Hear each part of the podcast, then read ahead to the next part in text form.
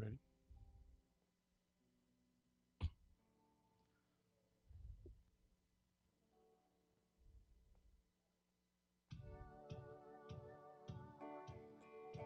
This is the day that the Lord has made. I will rejoice and be glad in it. This is the day that the Lord has made. I will rejoice and be glad in it. Rejoice in the Lord. Rejoice in the Lord. Celebrate the presence of the Lord. He is worthy to be praised. Celebrate the presence of the Lord. for He is worthy to be praised. Rejoice in the Lord. Rejoice in the Lord. This is a day that the Lord has made. I will rejoice and be glad in it. This is a day that the Lord has made. I will rejoice and be glad in it. Rejoice in the Lord. Rejoice in the Lord. Celebrate the presence of the Lord. He is worthy to be praised. Celebrate the presence of the Lord. For He is worthy to be praised. Rejoice in the Lord. Rejoice in the Lord. Rejoice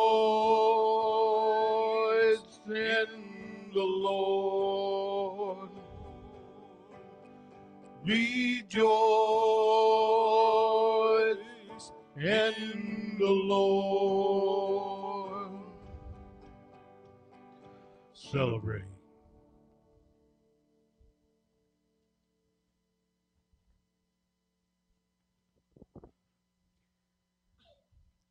For I received from the Lord that which I also delivered to you, that the Lord Jesus, in the night in which he was betrayed, took bread, and we had given thanks. He broke it and said, This is my body, which is for you. Do this in remembrance of me.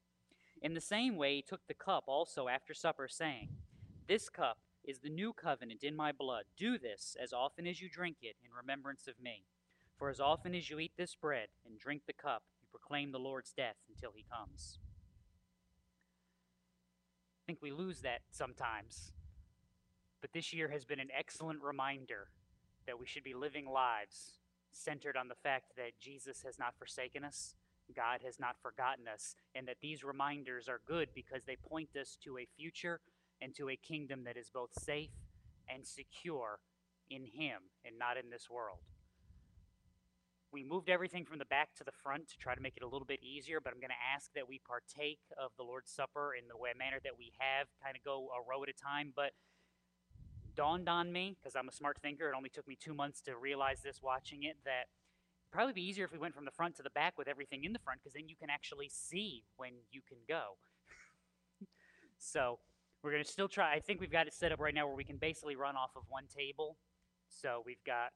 Uh, my brain does not want to work, and I apologize. Um, wafers and juice, I'll get the, the cover taken off, so I'll just ask that well, after we pray, you guys can get started. We'll just work this way and then just go down the rows. Does that make sense? Just give each other some space and some time and make sure everybody gets an opportunity to go through without you running them over. I think that's easy enough to explain. So let's pray. Lord, as we live and as we walk, we walk in a world that is so oftentimes pulling us in so many different directions. But you are at the end of our course. And as we have repented of our sins, trusted in you, and are guided by your Spirit, we are walking a path that leads to peace and safety. We pray, Lord, that by your might, by your strength, we will be successful in that walk, that you will bring us to the day of completion, completing your good work in us. As we celebrate that work this morning, strengthen us, remind us of the walk that we have, the destination that we seek, and the mercy that you have provided. In Christ's name we pray. Amen.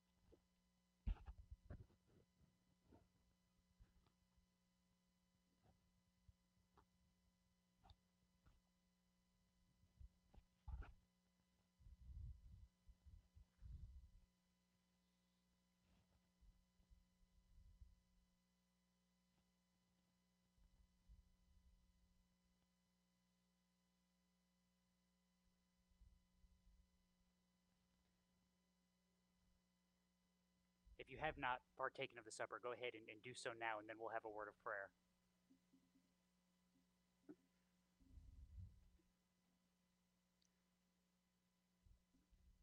Let's pray. Again, Lord, we thank you. Thank you for the mercies that you give us each and every day, for the blessings that you bestow on us, that in the midst of our difficulties and our trials, that our walk is secure in you. Pray, Lord, that you would strengthen us and bring us to the day of completion. In Christ's name we pray. Amen. Amen.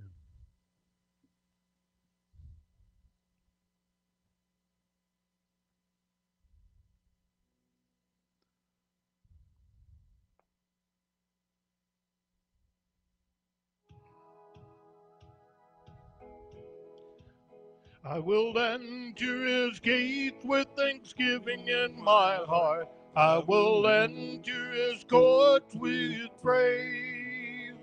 I will say this a day that the Lord has made. I will rejoice for he has made me glad. He has made me glad. He has made me glad. I will rejoice, for he has made me glad. He has made me glad. He has made me glad. I will rejoice, for he has made me glad. I will enter his gates with thanksgiving in my heart. I will enter his courts with praise. I will say this a day that the Lord has made. I will rejoice, for he has made me glad. He has made me glad. He has made me glad. I will rejoice, for he has made me glad. He has made me glad. He has made me glad. I will rejoice, for he has made me glad. I will enter his gate with thanksgiving in my heart. I will enter his courts with praise. I will say this a day that the Lord has made. I will rejoice, for he has made me glad. He has made me glad. He has made me glad. I will rejoice, for he has made me glad. He has made me glad. He has made me glad. I will rejoice, for he has made me glad. I will rejoice, for he has made me glad.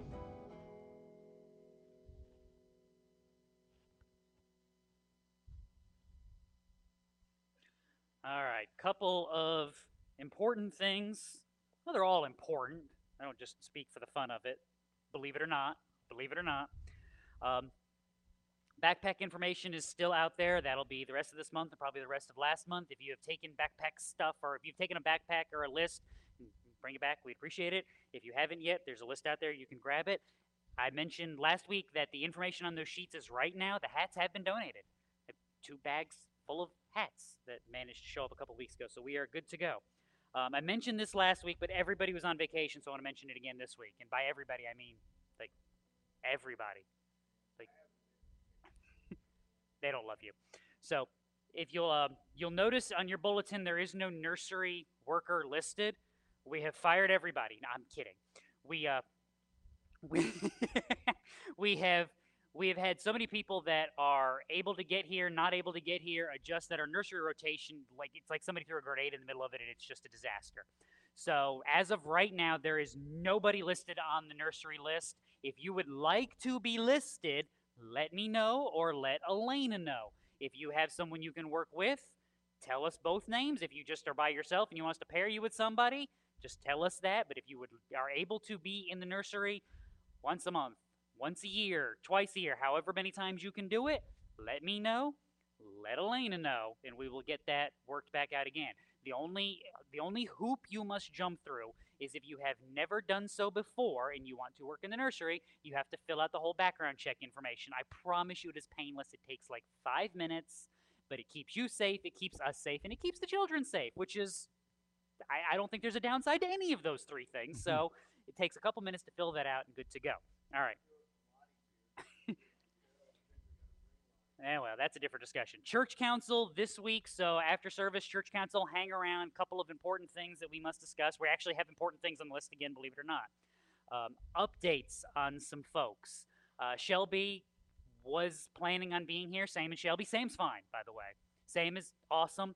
Shelby was recuperating, doing well from her fall, and then she passed out and fell at the house and spent three days at the hospital. No, they don't know why. Her blood pressure, her, her blood pressure in English, her blood pressure just dropped and she passed out. They she went to the hospital. They have no earthly idea why it did it, what caused it. So the only thing they have done is taken her off of all of her high blood pressure medications. As she said, she goes, "Hopefully, I just got old and I don't need my medicine anymore." that was her actual diagnosis. So so remember Shelby this week that she, Sam's great. The, the person who's had major heart surgery is fine, and now she can't get right. So between the two of them, we almost get them both functioning at the same time. Um, Vi spoke to 80 this week, um, but Friday, as of about Friday, Vi doesn't have any feeling of or use in her legs any longer. So the the mass that is moved to her back and is growing is now impacting that. 80 was making an appointment with the funeral home to kind of get arrangements and organizations set up. We don't know when.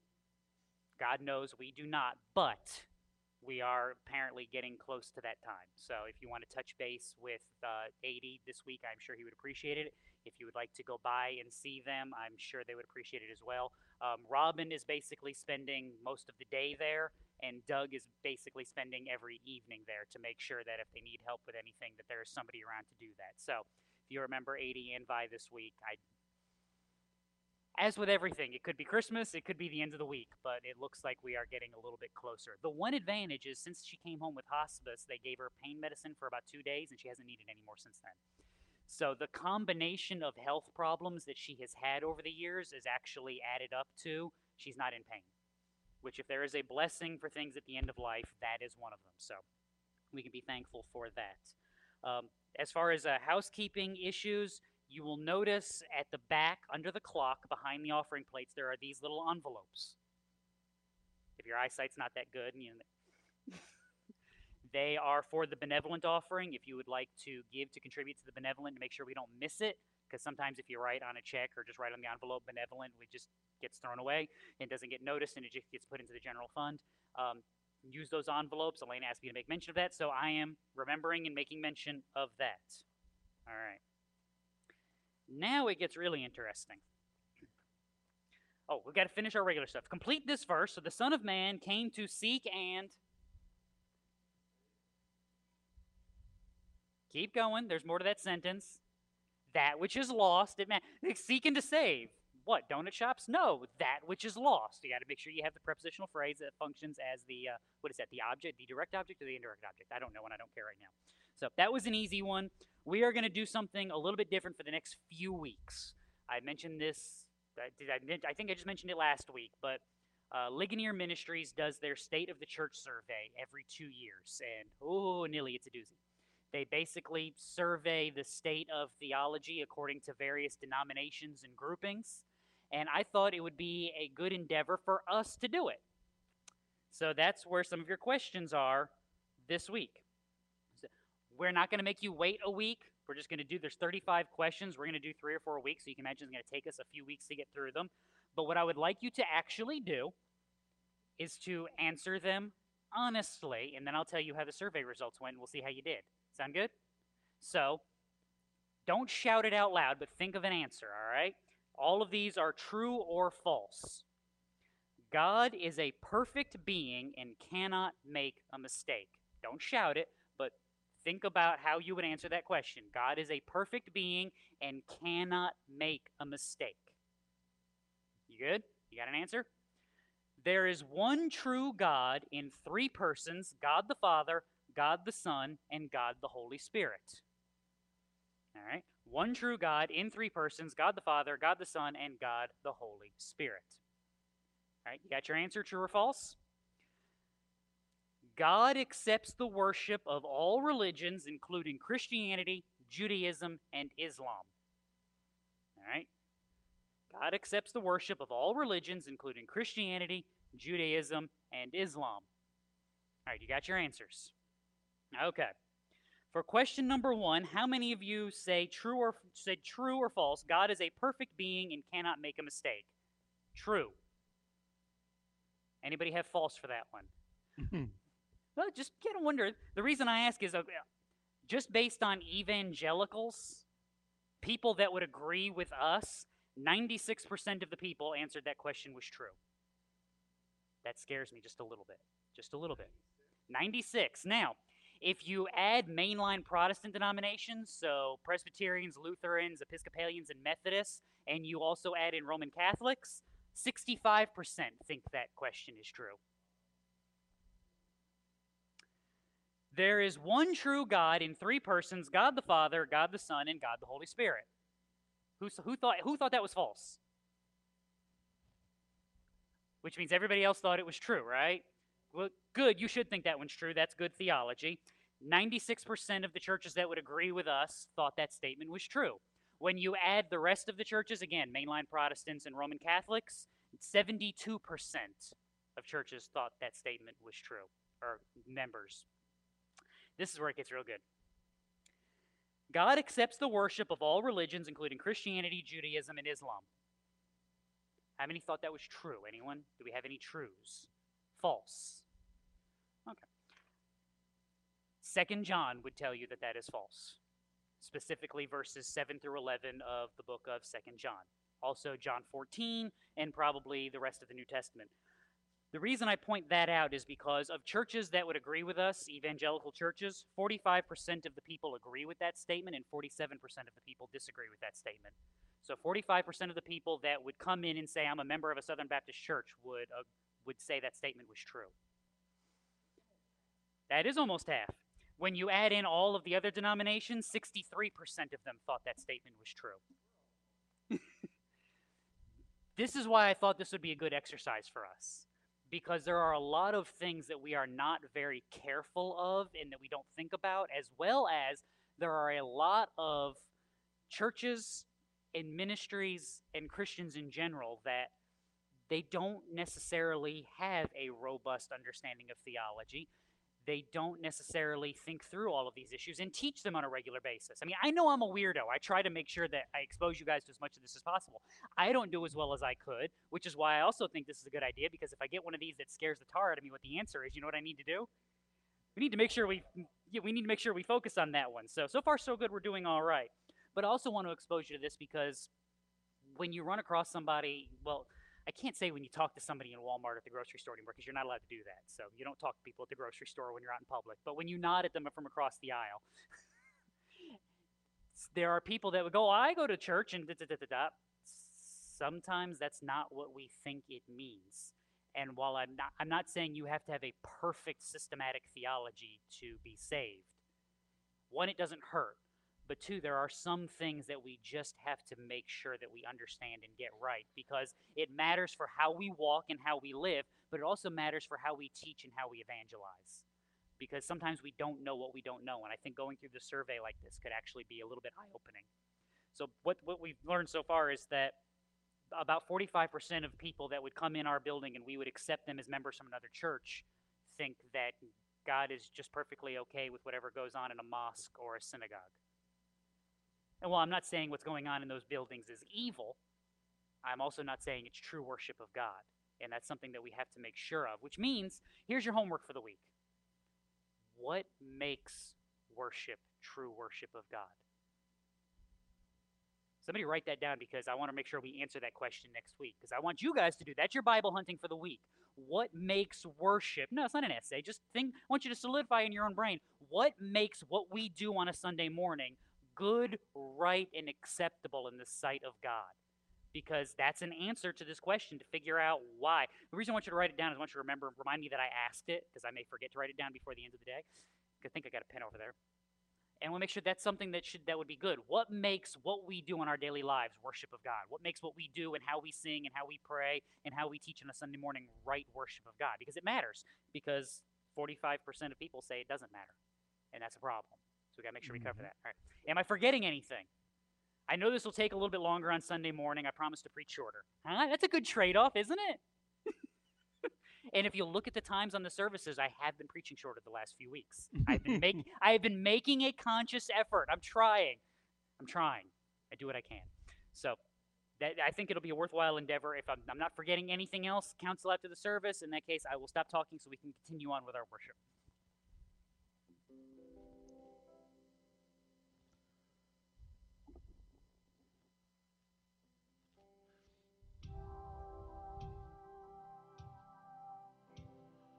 Morning has broken like the first morning.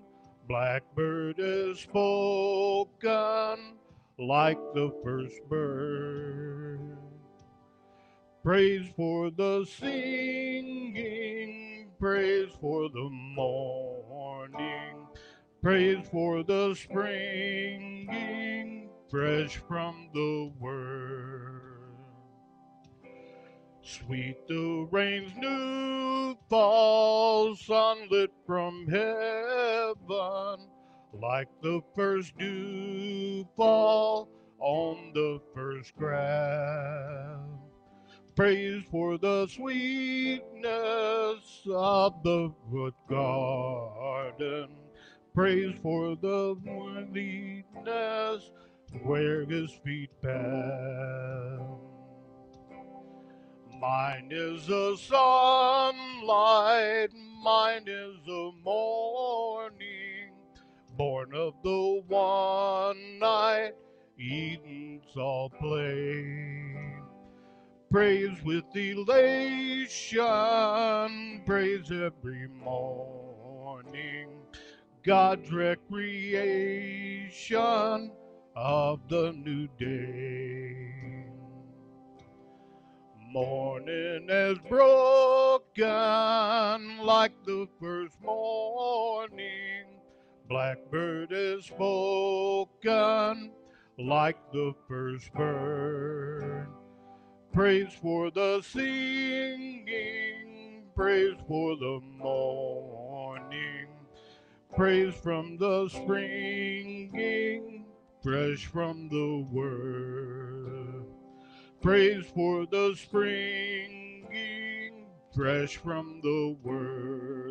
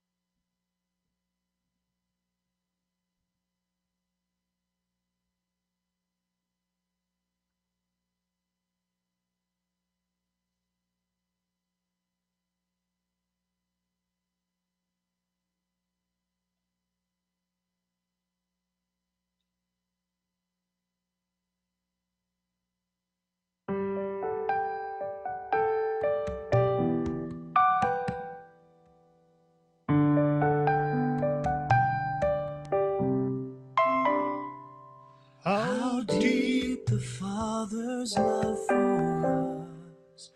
I can't compete with them.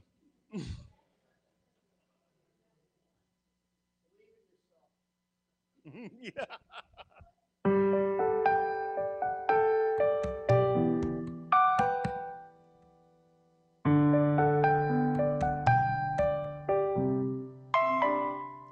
How deep the Father's love for us, how vast beyond all measure, that He should give His only Son and make a wretch's treasure. How great the pain of searing loss! The Father turns his face away as wounds which mar the chosen one bring many sons to glory.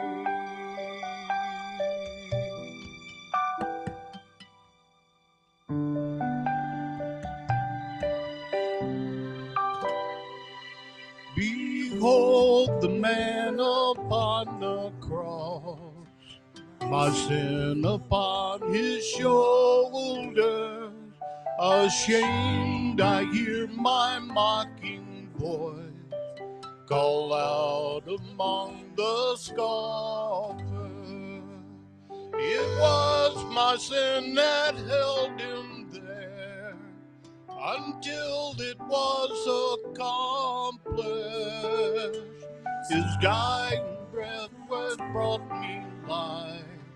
I know that it is finished.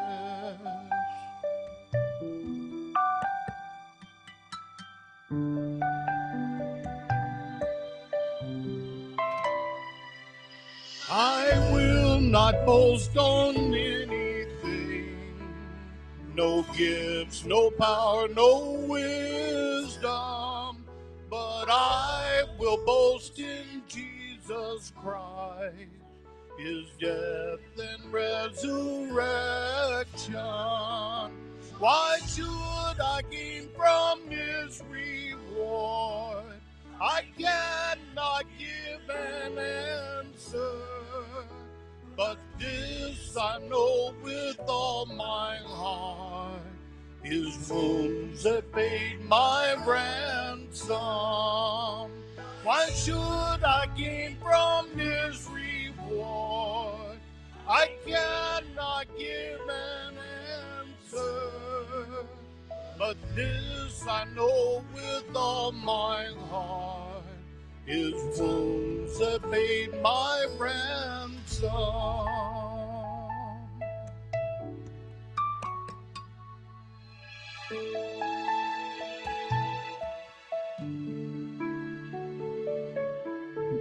My ransom.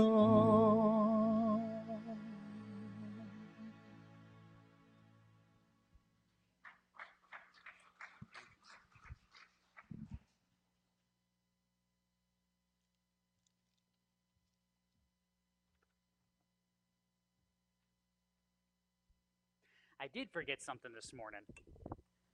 Um, and all the news and all the stuff, there's actually good news. I forgot to mention it. Um, Kelly Goodmanson, I don't know how many of you know the name when I say Kelly. She's the quiet lady who usually sneaks in and sits in the back. Um, she is not here. She is in Texas because her daughter in law has had the baby. Yay! Mom is doing well. Baby is doing well. Cameron has pictures if you want to see them. I'm not a baby picture person, so if you're not, I won't be offended, and I don't think Cameron will either. But if you are, Cameron has the pictures. So there you go. All right. The tape is not cooperating this morning. That is never a good sign. So, all right. There we go, hopefully. All right. That is not a misprint. We are going to blow right through the chapter division. Remember, when Moses wrote this, there were no chapter divisions. They were not added until, let me try to remember my church history, about the 15, 1600s, and they were done by a bishop traveling on horseback.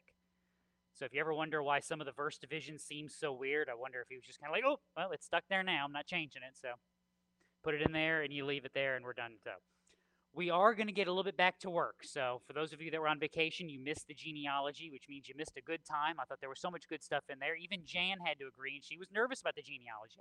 I saw the look on your face. You were you were nervous, but I but I think we did a good job. I think we got through it. So we are going to get back into the meat of this book. We're going to get where we want to get originally, which is ultimately to Pharaoh and to the arguments that God is having in the fight that he is picking. Stop rolling. The water bottle won't stop rolling. It's there we go. Okay, that'll work. Um, if you have forgotten everything about the book of Exodus up until now, I will not recap it for you. And the reason I won't is because, well, this section of the book is going to do it for us. So you're going to get a recap whether you like it or not. And if you don't, don't take it up with me. Take it up with the Holy Spirit. He's the one who decided what should go in there, where it should go, and when it should be there. So, with all of that said, let's get our recap and actually get moving with this story by going from 628 through 713. Now it came about on the day when the Lord spoke to Moses in the land of Egypt that the Lord spoke to Moses, saying, I am the Lord. Speak to Pharaoh, king of Egypt, all that I speak to you. But Moses said before the Lord, Behold, I am unskilled in speech. How then will Pharaoh listen to me? Then the Lord said to Moses, See, I will make you as God to Pharaoh, and your brother Aaron shall be your prophet. You shall speak all that I command you, and your brother Aaron shall speak to Pharaoh that he let the sons of Israel go out of his land. But I will harden Pharaoh's heart, that I may multiply my signs and my wonders in the land of Egypt. When Pharaoh does not listen to you, then I will lay my hand on Egypt and bring out my hosts, my people, the sons of Israel, from the land of Egypt by great judgments. The Egyptians shall know that I am the Lord when I stretch out my hand on Egypt and bring out the sons of Israel from their midst. So Moses and Aaron did it as the Lord commanded them. Thus they did. Moses was 80 years old and Aaron 83 when they spoke to Pharaoh. Now the Lord spoke to Moses and Aaron, saying, When Pharaoh speaks to you, saying, Work a miracle, then you shall say to Aaron, Take your staff, throw it down before Pharaoh, that it may become a serpent. So Moses and Aaron came to Pharaoh, and thus they did just as the Lord had commanded. And Aaron threw his staff down before Pharaoh and his servants, and it became a serpent. Then Pharaoh also called for the wise men and the sorcerers, and they also, the magicians of Egypt, did the same with their secret arts. For each one threw down his staff, and they turned into serpents. But Aaron's staff swallowed up their staffs. Yet Pharaoh's heart was hardened, and he did not listen to them as the Lord had said. Good little pause because then we're actually going to get into the plagues, and that, that's just going to be fun. I know you've been out, everybody's been looking forward to the plagues, which seems weird that we look forward to getting to the plagues, but as if we haven't lived through 2020 enough, we're now going to do the plagues of Egypt in the coming weeks. But before we get there, let's make sure we know where we've been. It came about on the day when the Lord spoke to Moses. It's in the land of Egypt that the Lord spoke to Moses, saying, I am the Lord, speak to Pharaoh, king of Egypt, all that I speak to you. These are the details of the, the final argument. Remember, the very last argument Moses had with God was, Gen- was at Genesis. Where did that come from? Exodus chapter 6. Go tell Pharaoh, king of Egypt, to let the sons of Israel go out of this land. But Moses spoke before the Lord, saying, Behold, the sons of Israel have not listened to me. How then will Pharaoh listen to me, for I am unskilled in speech? Then the Lord spoke, spoke to Moses and to Aaron and gave them a charge to the sons of Israel and to Pharaoh, king of Egypt, to bring the sons of Israel out of the land of Egypt. There's the details right here. We missed that. That doesn't get included for us in chapter 6. But the good news we're back on track, aren't we? All the complaining of the end of chapter 6 and the beginning of chapter 7, all of the the sins of the families and all the stuff down through the ages of chapter 7 from last week, all in the review mirror. We are now moving in the right direction, except for verse 30. Moses said before the Lord, Behold, I am unskilled in speech. How then will Pharaoh listen to me? Take a minute here because this is, this is important. What's the answer? Remember, this goes all the way back to Moses' beginning complaint when God appears to him with the burning bush and the, and the fire and the voice and all of that. What was the complaint? Who am I to go to Pharaoh? And the answer then is the same as the answer now. You're nobody. That's the point. Rewind back into Genesis chapter 18. The Lord said to Abraham, Why did Sarah laugh, saying, Shall I indeed bear a child when I am so old? Is anything too difficult for the Lord? At the appointed time, I will return to you, and at this time next year, Sarah will have a son. Those consistent things. When people are charged with something, how do we usually do in Scripture? No. No. It doesn't end well when you give us the job. But when God is accomplishing things, what happens? Things get done. Not only do things get done, things get done right and well. That's part of the lesson. Pharaoh's not going to listen to me. Duh. We don't want him to listen to you. We want him to listen to God. So we're always moving that vision higher. If you'd like an example of this, because this is something I'm working on as a side project right now, if you'd like an example of this, read the Sermon on the Mount and notice what Jesus is continually doing in proclaiming the law to the people. He is continually moving their lives away from their outward living, away from their standard, and trying to get them to focus on God and His standard. So, Matthew 5, 6, and 7, read that. It'll do you good, and you'll see an example of this. Now, this is a lesson that Moses got and passed on to Israel, and a lesson that Israel, and now when I say that, I mean the faithful remnant of Israel that um, God speaks to about Elijah, that Paul speaks about in Romans. Israel, as a faithful remnant, got this message. This is why you saw the calls of the prophets. As an example, Jeremiah 32.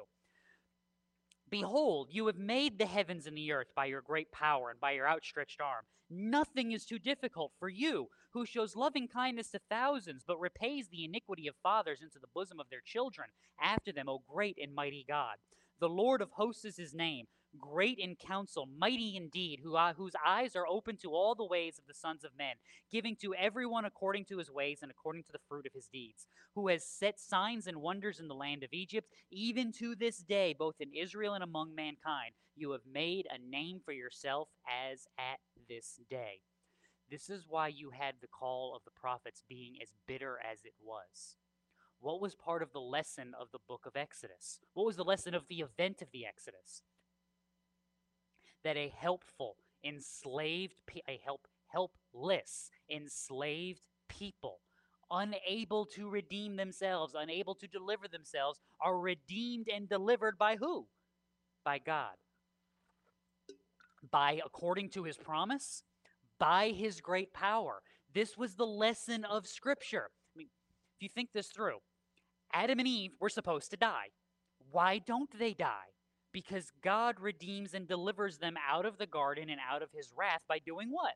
Covering their sin. The symbol of their sin is their nakedness with what? An animal skin. Again, we've said this before. Do rabbits just like give you their skin for pants? Like you ever been walking through the woods and a deer jumps in front of you, go, oh look, I made pants out of myself. They'll look wonderful on you. No, this doesn't happen. You typically have to do what to get the animal's skin off of it? You have to kill it. They don't just volunteer this stuff. Like, oh, here you go. They're not all sheep, right? But even sheep, that's not skin. That's that's fluff. It's a different. We're not dealing with those today. We're just no, we're getting off the rabbit trail, back to talking about the rabbit on the main highway, right? There's a death in place of Adam and Eve. It's a sacrifice. They are re- delivered from the wrath of God, which would have been expressed in their death by the sacrifice in their place. You'll see this in Exodus. How does Israel leave Egypt? Because Egypt is finally broken by what? The death of the firstborn. Why are Israel's firstborn exempt from this? Because of the death of the lamb in place of their sons. When they move into the land, what is what is the symbol of their agreement with God? It is the covenant promise they make. How is that sealed? The sprinkling of the blood on the altar and the people. A death joining them to God. It is a consistent thing that is going on here. They have been taught from the beginning that God delivers, God redeems, God is just. And when they forget that, they have engaged in one simple basic sin that we're going to need to remember for the rest of this morning, and it's called idolatry. Because when you forget that it is God who accomplishes, God who works, and God who redeems, that means you think someone else has accomplished, someone else has worked, and someone else has redeemed. You have put something or someone in the place of God. You can't do this. Faithful men and women of God throughout history have not done this. If you'd like an example of this in the New Testament, the Magnificat of Mary from Luke 1. The angel answered and said to her, The Holy Spirit will come upon you, and the power of the Most High will overshadow you. Technically, it's not the Magnificat, it's the part before that. So if anybody wants to get me into technicality, there you go. For that reason, the Holy Child shall be called the Son of God. Behold, even your relative Elizabeth has also conceived a son in her old age. She who was called barren is now in her sixth month. For nothing will be impossible with God. You get this constant reminder that who is saving people? Is God. That's why the trivia question was what it was. The Son of Man has come to do what? Seek and to save that which is lost. Now, chapter 7. Then the Lord said to Moses, See, I make you as God to Pharaoh, and your brother Aaron shall be your prophet. You shall speak all that I command you, and your brother Aaron shall speak to Pharaoh that he let the sons of Israel go out of this land. Remember, we mentioned this a few weeks ago when these jobs were originally declared. Moses has not been promoted. He has not been deified or empowered in some way. Moses will receive commands from who? From God. Moses will then go to Aaron and tell Aaron, You are to say. Aaron is to go before Pharaoh and say, Moses told me. Is that what Aaron is supposed to say? No, Aaron is supposed to say, God has said. Now, did God say to Aaron? No, God said to Moses. Moses said to Aaron, This is the world's worst game of telephone because it's frustrating to keep up with all of this. But at the same time, God says. When you read your prophets, your prophetic books in the Old Testament, especially if you're a if you grew up with an old King James translation, how do most of them begin? Thus saith the Lord. Just sounds good, doesn't it? Thus saith when you do that. This is it in action. God speaks, people start moving. Now, if you have been following along in the book of Exodus, and if you haven't and you've just got like nothing else to do this week, they're all on YouTube. You can go listen and catch right back up. It'll be fun. If but if you have been following along, Exodus has taken a giant sledgehammer to this point. God works. God accomplishes, God redeems, God has power, God will dot dot dot dot dot whatever it is you want to put in there. Now, you may be asking yourself, self, why is the book of Exodus killing me with the point that it is God who accomplishes all of these things? All right. You ready for your imagination hats? So put your put your imagination caps on. You're on Jeopardy. And Alex is giving you the answer. It's it's Bible people for a thousand. The deliverer of Israel. What's the answer that's going to get you the thousand and not give you the buzzer? Who is Moses? That's why the book of Exodus is taking a sledgehammer to this point. 3,000 years later, if someone asked you in the book of Exodus, who's the deliverer of Israel? Moses. I mean, it is God, but who do we immediately think of? Walk into a synagogue today and ask them, who is the deliverer of Exodus? And the answer would be Moses. He's the great deliverer of the people. He's the prophet who knows God face to face. This is why this point is hammered in the book of Exodus. It's what we call idolatry in action. Where are these events all supposed to be pointing to? They're supposed to be pointing to God. Who are they supposed to be glorifying? They're supposed to be glorifying God. Who do we immediately think of when we think of this? Like, if you were going to teach this to children, how often do we, who's the star of the story? Moses is. When you open up a children's Bible, it's Moses with the tablets, it's Moses with the staff. It's not the pillar of cloud and the pillar of fire, it's Moses. Who do we want to elevate? Someone who looks like me and is busted up like me, but did great things that I didn't do because I want to get some credit around here too, dag nabbit. Again, the point of all of this is not to glorify the people, but to ultimately point to God. John 5, what was Jesus telling them? Do not think that I will accuse you before the Father. The one who accuses you is Moses, in whom you have set your hope. For if you believed Moses, you would believe me, for he wrote about me. But if you do not believe his writings, how will you believe my words? Um, John Bunyan in The Pilgrim's Progress did such a great job. I've said this like four or five times in the last year. Read Pilgrim's Progress, it will actually do you good. It's one of the few books outside of Scripture that I will give that commendation to. Um, it's 700 years old. Is, is John Bunyan that old? No, no, John Bunyan's not that old. No, it's four or five hundred years old. Sorry, I'm getting my math mixed up. It's it's from the it's from the High Middle Ages, late Middle Ages. John Bunyan wrote it from prison because he had the audacity to preach the gospel without a license from the king. Tragedy amongst tragedies. feel like we're going back there in the world. As long as we have government permission, we're okay. But anyway, that's a whole other bunny trail that we're not taking today. So he wrote an allegory where everything is standing in for something else. So you're smart people. You can figure this out. The star of the story is a man by the name of Christian.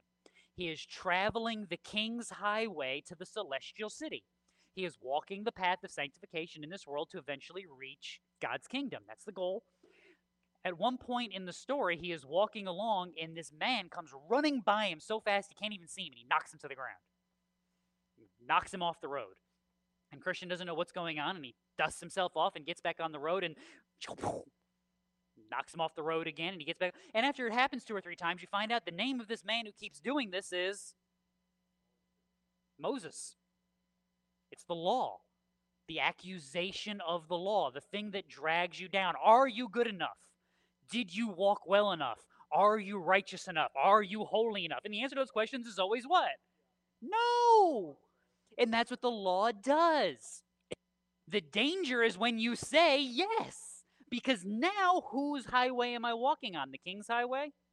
No, I'm walking on my highway. My highway doesn't go to the celestial city, it goes to despair, it goes to destruction, it goes to judgment. Instead, I walk by faith. It is a lesson that the law does not save, that my trust in the work that Moses has done does not save, but my trust in the work that God has done, specifically in Christ, the grace and mercy of the deliverer who has come down from heaven, not the one who hopes to get to heaven. There's between those two things. You see this again in a parable of Jesus in Luke 16. The, uh, the rich man and Lazarus. Lazarus is being comforted, the rich man is being judged. And what is he begging for? I say, he said, I beg of you, send him, talking about Lazarus, to my father's house. Why? I have five brothers, in order that he may warn them so they will not come to this place of torment. But Abraham said, They have Moses and they have the prophets. Let them hear them. But he said, No, Father Abraham, if someone goes to them from the dead, they will repent. But he said to him, If they do not listen to Moses and the prophets, they will not be persuaded, even if someone rises from the dead. That's an ouch right there, isn't it? See, again, what was Christ's point? We saw this when we went through the Gospel of John. What were the festivals pointing to? The, was the point of the festival the lamb? No. Was the point of the festival the blood? No. Was the point of the festival the meal? No. The point of the festival was Christ. Were the tabernacles, the, the ingathering of the people, was that to be a celebration of the crops? No. Was it to be a celebration of the work that God did in Exodus? No. It was to be a celebration of the work that God did in redemption, which is ultimately a work that is fulfilled in Christ. All of those festivals were pointing to Christ. All of the scripture was pointing to Christ. All of the sacrifices, all of the laws, they were all to be pointing to Christ. To miss the forward looking nature of all of this work was to miss all of it completely. To miss the animal in the garden, to miss the, the, the, the altars built by Abraham, to miss the grace and mercy poured out by God, to miss the covenant given on, to miss all of that to see it as a then and a now and a thing that justifies me was to stop looking forward to what God was doing. Christian, this is an important distinction. What's part of our reminder? I keep pointing this to pointing us to this every month. It's not just look what Jesus has done. That's important. We want to do that. But what else do we want to do? What has Jesus promised to do? We don't walk just doing this. That never ends well. Like, do you do you drive looking in your rearview mirror constantly? Like, you may think there are people on the road who do that, and I've seen some of these people drive. I might not disagree with you, but is that right? I don't don't drive forwards while looking backwards. That's why before rear view cameras, how were you taught to drive when you had to go in reverse? You had to do what? Now I can see. We get old and we all start doing this number. you look the way you're going. Christian, this is part of our walk in this world. How do we understand this place rightly? Not just by looking backwards, but by looking forwards to the kingdom that God is bringing. Not just by looking backwards to what he has accomplished, but by looking forwards to what he will accomplish. That all the wrongs, all the injustice, all the hurt, all the pain, it's all undone. It is all put aside in Christ in his final kingdom. That's a reason for joy. When I know that, I walk in the midst of struggle gladly, joyfully, rejoicing like I'm supposed to.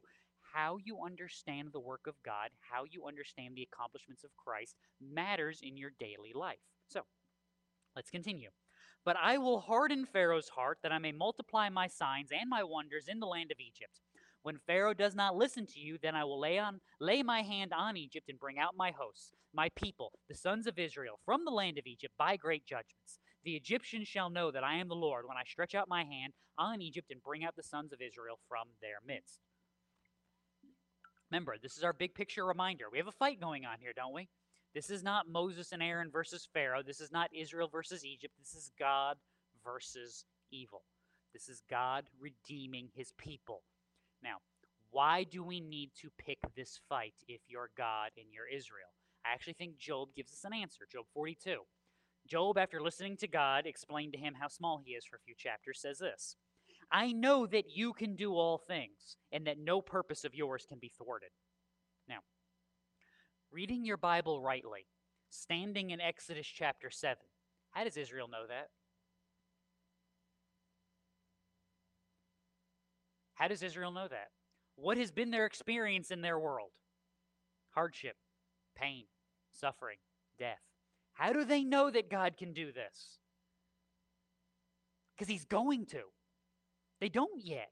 That's the reason why God is picking this fight. He's he's teaching them to walk rightly. He is first though proving himself.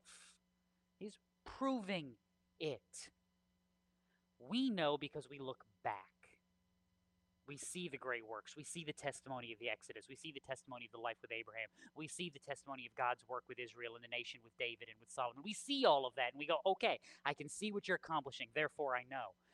They're standing where? They're standing on the cusp of it. They haven't seen it yet. That's why God is picking the fight. He is going to demonstrate that he's not just God of Abraham when he is some shepherd in the backside of nowhere and nobody has ever heard of him and anything's gone on. He's going to pick a fight with the greatest, most powerful nation on the earth. He is going to crush it under his thumb. He is going to redeem his people, and then he's going to prosper them in ways that they cannot possibly comprehend. So that from that point forward, everyone will look back and go, dude, God can do that. He can accomplish this, and he's serious. This is also why we walk rightly. How do you walk? If you had to use one word to describe Christians living, what word would you use? You just get one. What is your life to be defined by? See, I would think your, defin- your definitional word would be one simple thing faith. I walk by faith because I haven't stood at the edge of the Red Sea and watched it be parted. I've read about it, but I didn't stand there. I know that God has testified to that. I know that He redeemed me because I know who I was and I know who I am and I know where I'm going. So I can see that work, but let's be honest, there's times I want to doubt that work, aren't there? Because sometimes I wonder, like, did you really clean up enough of me? Like, there's some dirt behind the ears you could have got that I, I wish you'd gotten to a little bit faster, but yeah. No, we walk by faith. This is part of the declaration. What did Jesus commend? John 20. After eight days, his disciples were again inside, and Thomas with them.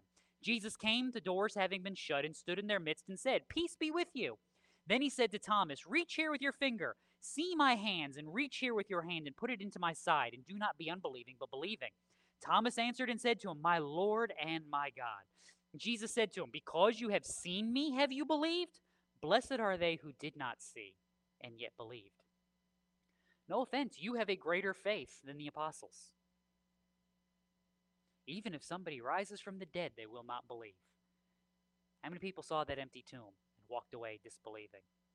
How many people saw the work of the apostles and walked away disbelieving? How many people heard the exact testimony from the same people over and over and over again and walked away disbelieving? How many people stood on the edge of the Red Sea and watched it part and walked through on dry ground and walked away disbelieving? How many people saw the manna come down from heaven and walked away disbelieving? How many of them saw the walls of Jericho collapse and still walked into idolatry and ended up disbelieving? See, seeing in Scripture is not believing. Street magic should teach you that, if nothing else. You're like, I mean, how many times you watched a street magician? You're like, how did he do that? I mean, I watched him do it, and I know he didn't do what I saw him do, but how did he do that? I see it, and I still don't believe it. That should be a good allegory for our Christian walk. Seeing is not believing. Believing is actually believing. Why do I believe? Because the Holy Spirit spurs me to faith. Well, why is he here? Because I've trusted. Isn't that circular? Yes. Do I care? No. Because ultimately we have a walk by faith. We trust that God's grace, mercy, and work covers our sin.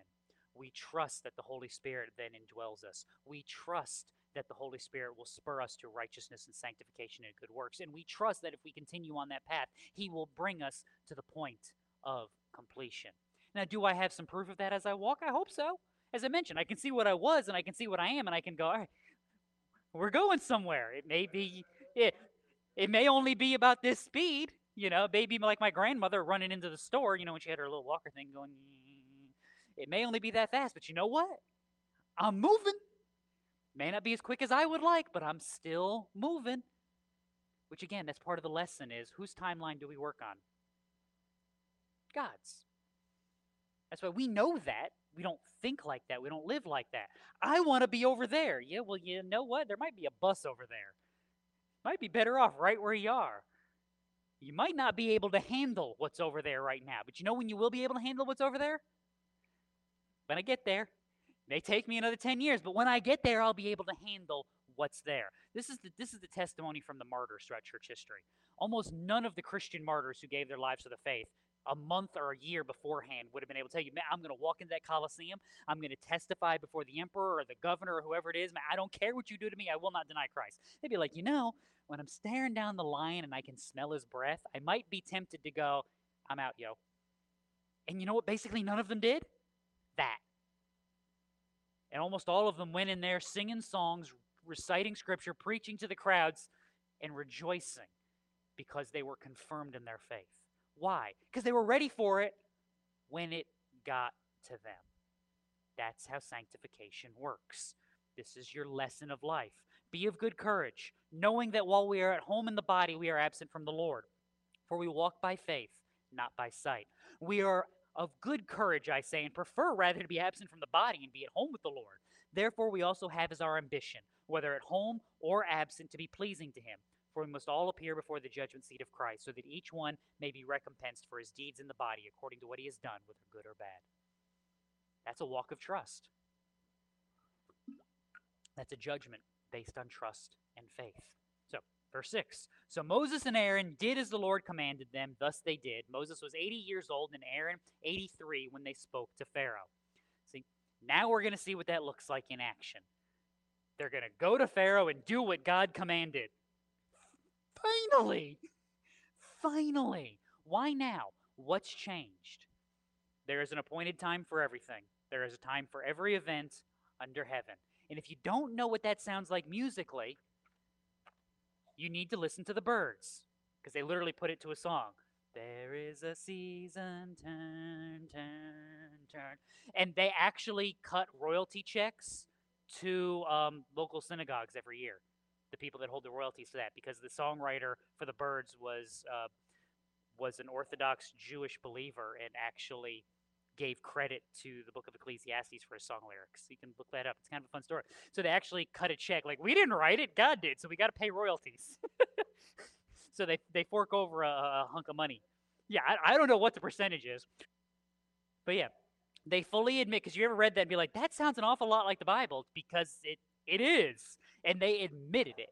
So there you go. Now, yes, see, you you were singing Bible songs and didn't even know it. There you go. Now the Lord spoke to Moses and Aaron, saying, When Pharaoh speaks to you, saying, Work a miracle, then you shall say to Aaron, Take your staff, throw it down before Pharaoh, that it may become a serpent. Remember, this is our first proof of the divine power. It goes all the way back to Exodus 4. Moses said, What if they will not believe me or listen to what I say? For they may say, The Lord has not appeared to you. The Lord said to him, What is in your hand? He said, A staff. He said, Throw it on the ground. So he threw it on the ground. It became a serpent. Moses fled from it.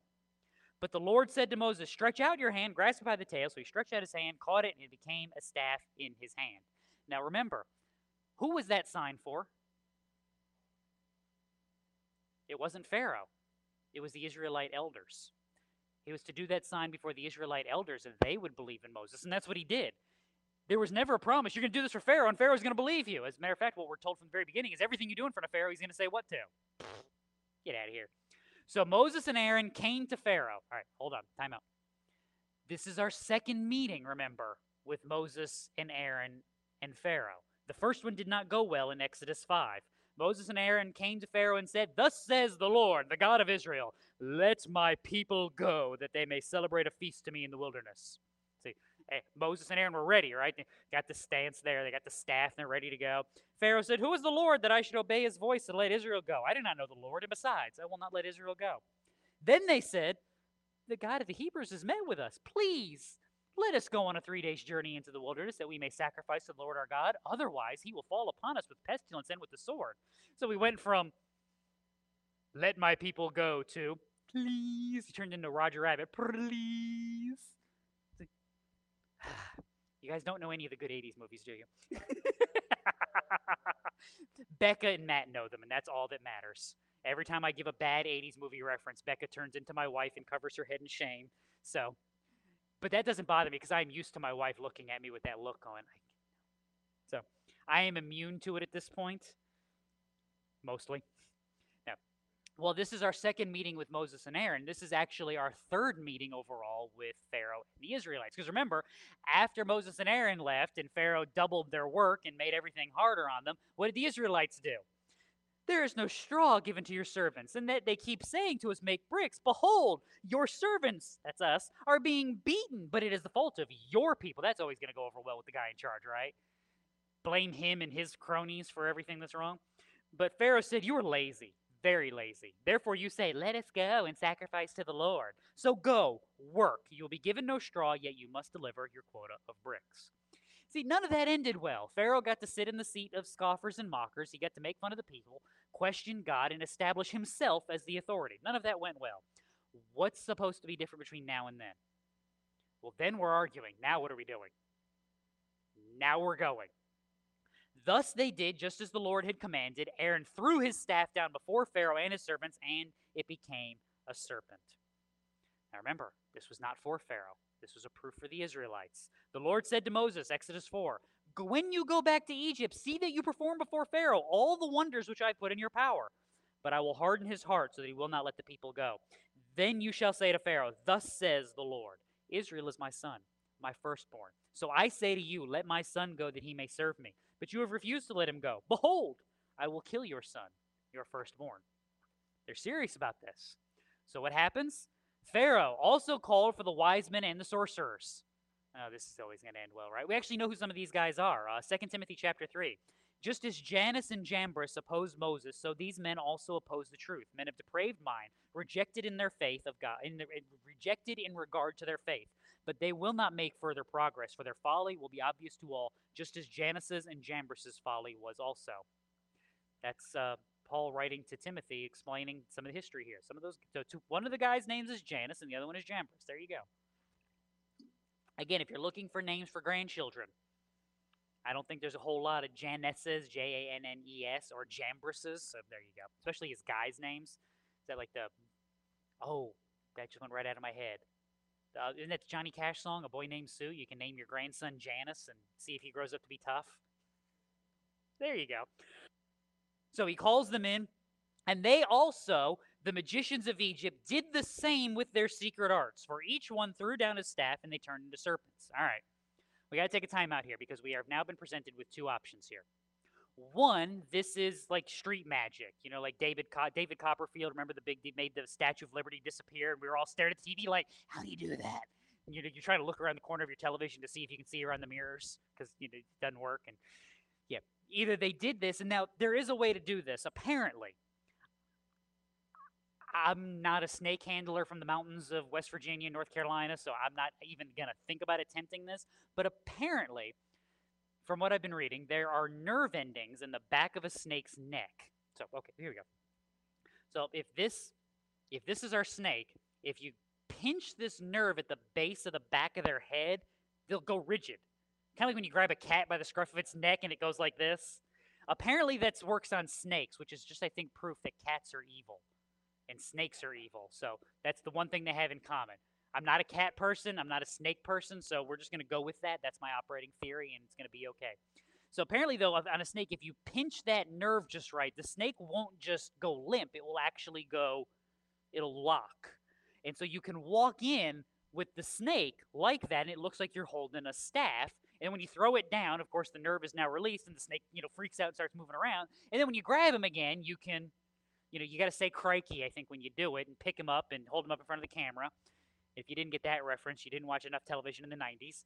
And then you can pinch the neck of his neck again and he'll go stiff again and they can do the same trick. So that's an option. There is another option, which is there is some sort of demonic power at play here. You know, I don't know. Satan's standing in the courtroom, like, oh yeah, I, I can, we can do this one, guys. All right, get together. We need the sticks to become snakes. All right, you got this. All right, go team. Yeah, yeah. If that is the case, though, we do have to remember where does demonic power come from? You see, you immediately went, Satan. Au contraire, mon frère. Job chapter 1. Satan answered the Lord, Does Job fear God for nothing? Have you not made a hedge about him in his house and all that he has on every side? Always remember that. This is the lesson from Tim Hawkins. Satan can't work with shrubbery. So if you plant shrubbery, you make a hedge, he can't do anything. That's a joke. It's okay. You have blessed the work of his hands, and his possessions have increased in the land. But put forth your hands, touch all that he has. He will surely curse you to your face. The Lord said to Satan, Behold, all that he has is in your power, only do not put forth your hand on him. So Satan departed from the presence of the Lord. Satan is a roaring lion seeking someone to devour. You know what his only problem is? He's on a leash.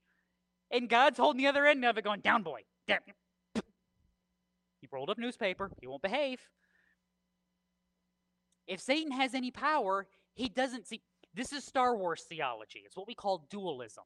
This is one of the uh, the competing worldviews and philosophical religions that arose in the second and third century that tried to lead Christians astray. You'll see it in Gnosticism, which is modern day New Ageism. You'll see it in modern Hinduism and Buddhism. The understanding of dualism that in the world there are equal and opposite powers. So this is why I call it Star Wars theology because you have the good side of the Force and then you have the dark side, Luke. So you have, and they're always fighting for supremacy. Sometimes one is up and the other's down, and vice versa.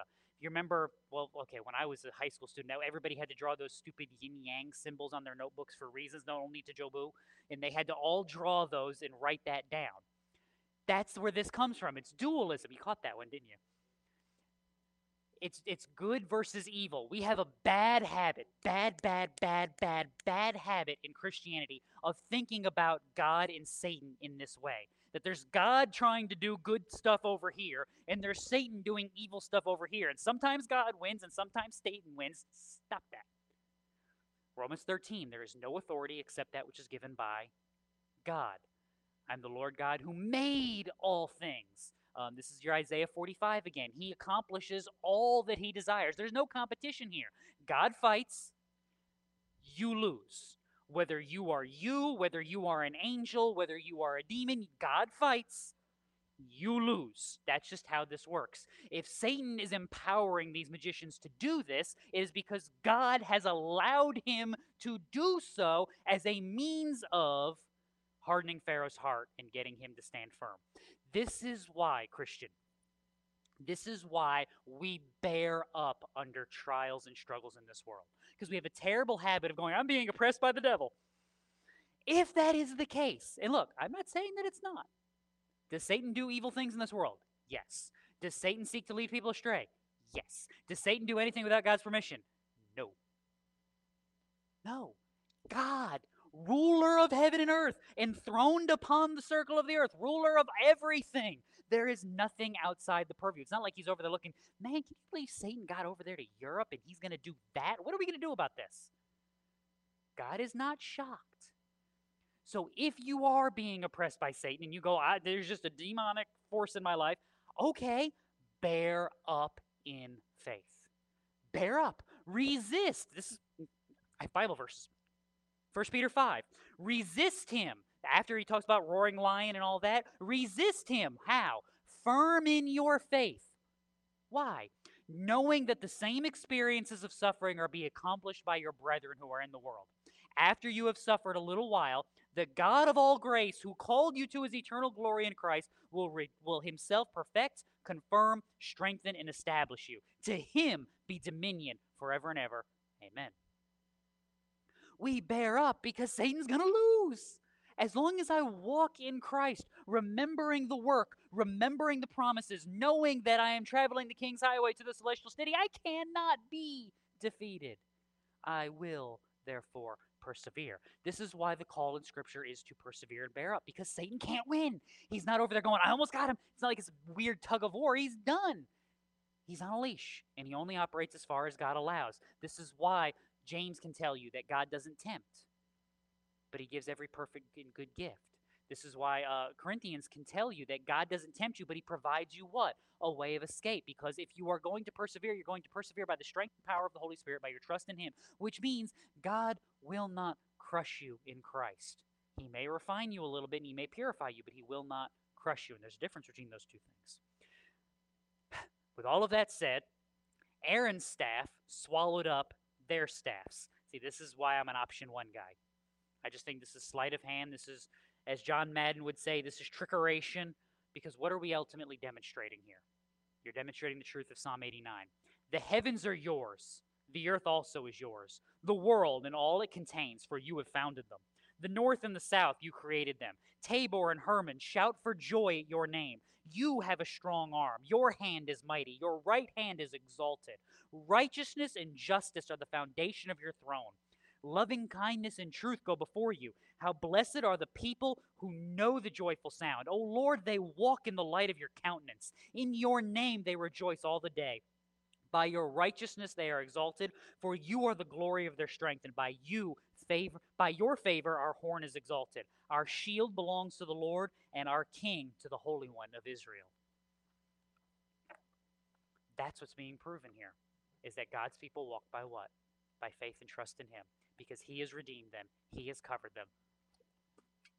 And their walking is in Him and Him alone, not in Moses, not in the crossing of the sea, not in the manna from heaven, not in the promise of the redemption from Egypt, but in God. Yet Pharaoh's heart was hardened, and he did not listen to them as the Lord had said. See, it was promised, and now it's delivered. Why? Because what's left for God?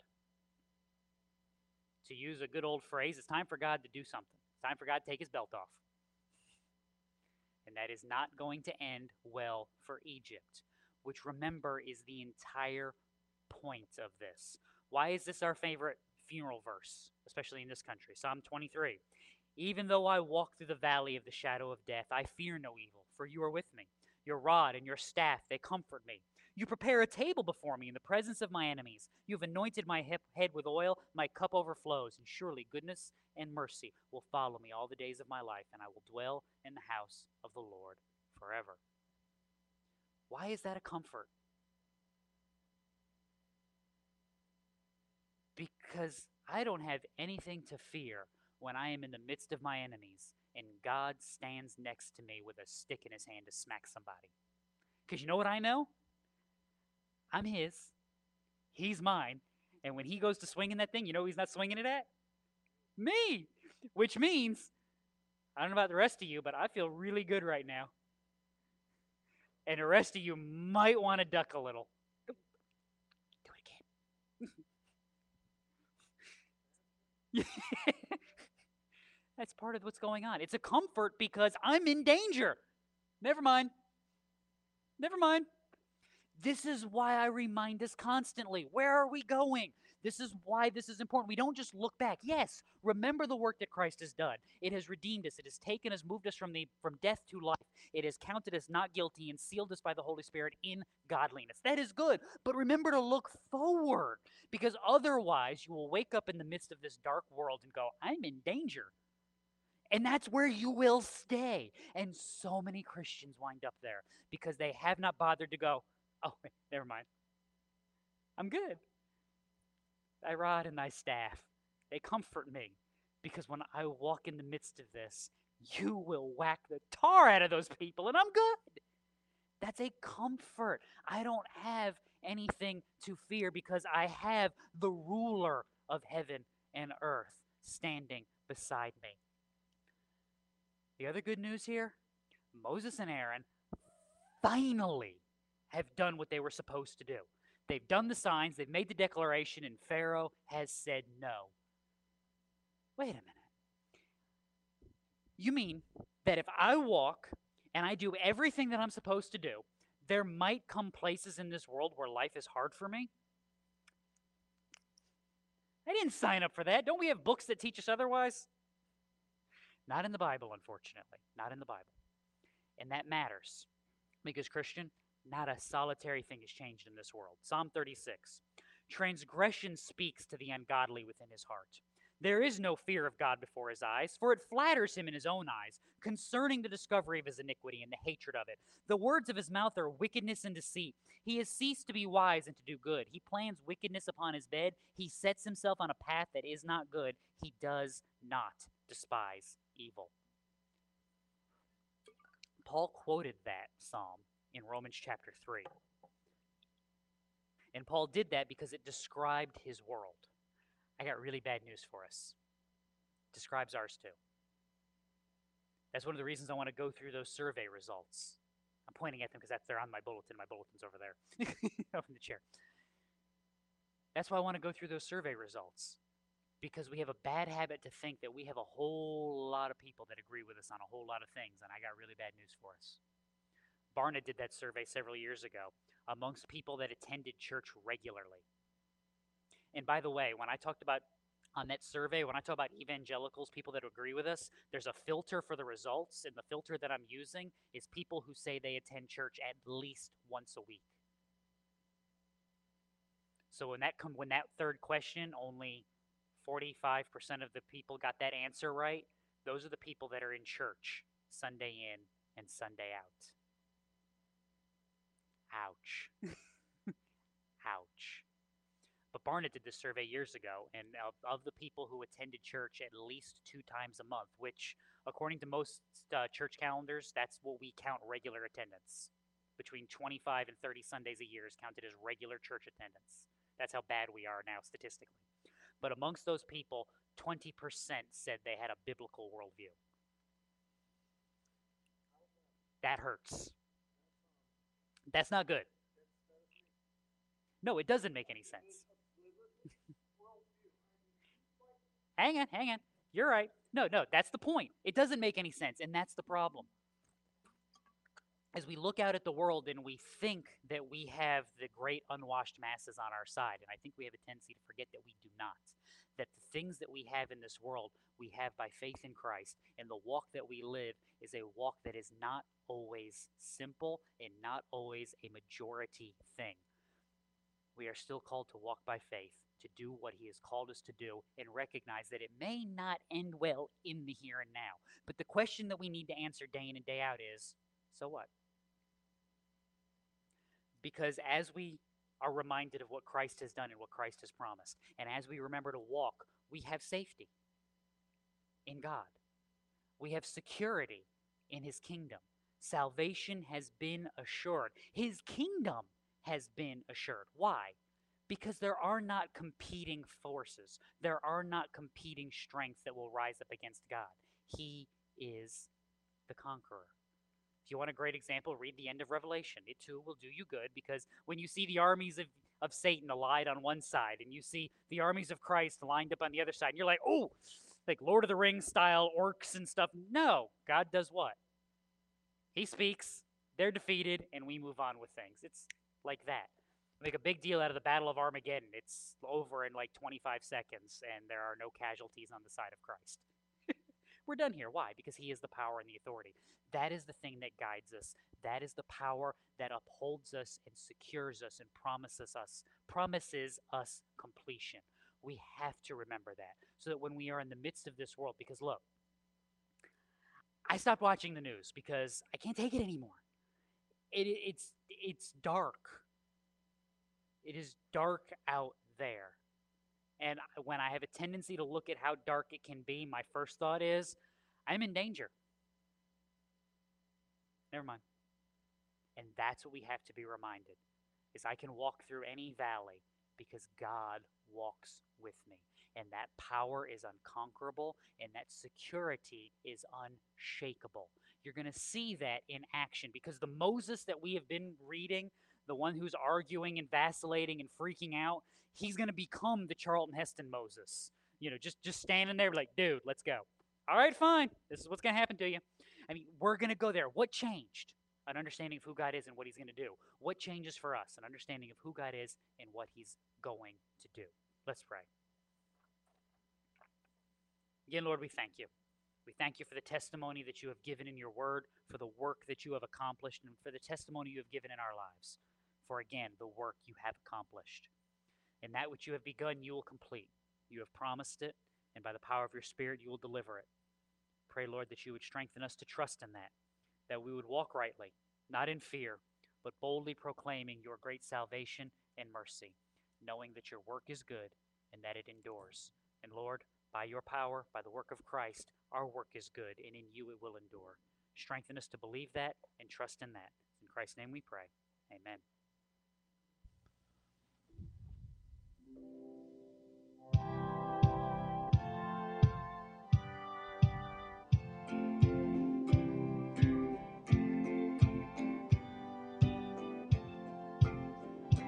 Lord, I lift your name on high. Lord, I love to sing your praises. I'm so glad you're in my life. I'm so glad you came to save us. You from heaven to earth to show the way from the earth to the cross. My death to pay from the cross from the grave to the sky. Lord, I lift your name on high. Lord, I lift your name on high. Lord, I love to sing your praises. I'm so glad you're in my life. I'm so glad you came to save us. You came from heaven to earth to show the way from the earth to the cross. My captive from the cross to the grave, from the grave to the sky. Lord, I lift your name on high. Lord, I lift your name on high. Lord, I lift your name on high.